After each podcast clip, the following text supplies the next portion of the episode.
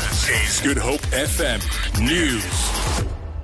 Good afternoon. The chairperson of Parliament's Standing Committee on Finance, Yunis Carrim, has expressed unhappiness that the delegation of the embattled national carrier SAA arrived late in today's meeting. The meeting is expected to discuss the financials of SAA. Chairperson Dudu Myeni has issued an apology that she has gone to the doctor and will arrive late while her deputy was also running late. Carrim has asked Finance Deputy Minister Mcebisi Jonas to communicate their dissatisfaction to the board. You do not have a full delegation here. If the chair is unfortunately out, surely the deputy chair should be here on time. Partly we convene meetings at 10 and not at 9 d.m. I mean, you must hold these people to account. Is to encourage people to fly in the first flight in the morning and be here in time so they can't complain if we meet at 9 that they're late. We're meeting she at comes, 10. Sorry? She comes in. She comes in. Ah, okay. Can you communicate to our unhappiness about her being late? It's not her. 18 people have been arrested for public violence during a service delivery protest in Langa. Police spokesperson Andre Traut says residents have been protesting since late yesterday. Traut says the situation is calm but tense.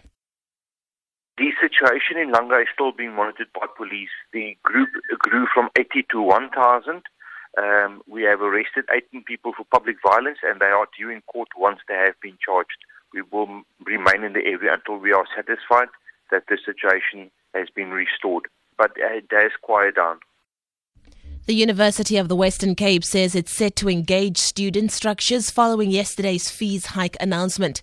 Higher Education Minister Blade Nzimande announced an 8% cap on fee increases next year.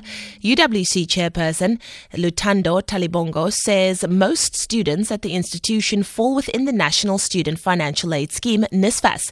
Tyhalibongo says classes are currently continuing normally. He says management will monitor the situation closely.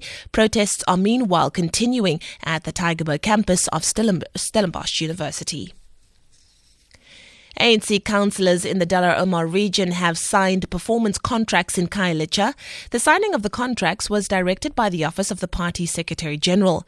Branch chairpersons and secretaries are also have also been attending the event. The ANC is the official opposition party in the city of Cape Town after garnering just under 24% of the vote in the August local government elections. The party currently has 57 seats in the 231 seat council. And then finally, the memorial service for Kwaito star Mduduzi Mandoza Chabalala will be held tomorrow at the Ellis Park Arena at noon. Family and friends addressed a media briefing in Soweto today following Mandoza's passing. The 38 year old had been battling cancer for one year. The funeral will take place on Saturday at a venue yet to be announced. Mandoza is widely credited with creating tracks that united South African youth on the dance floor. He best he is best remembered for the 2000 hit Nkalakatha. For Good Hope FM News, I'm Leanne Williams.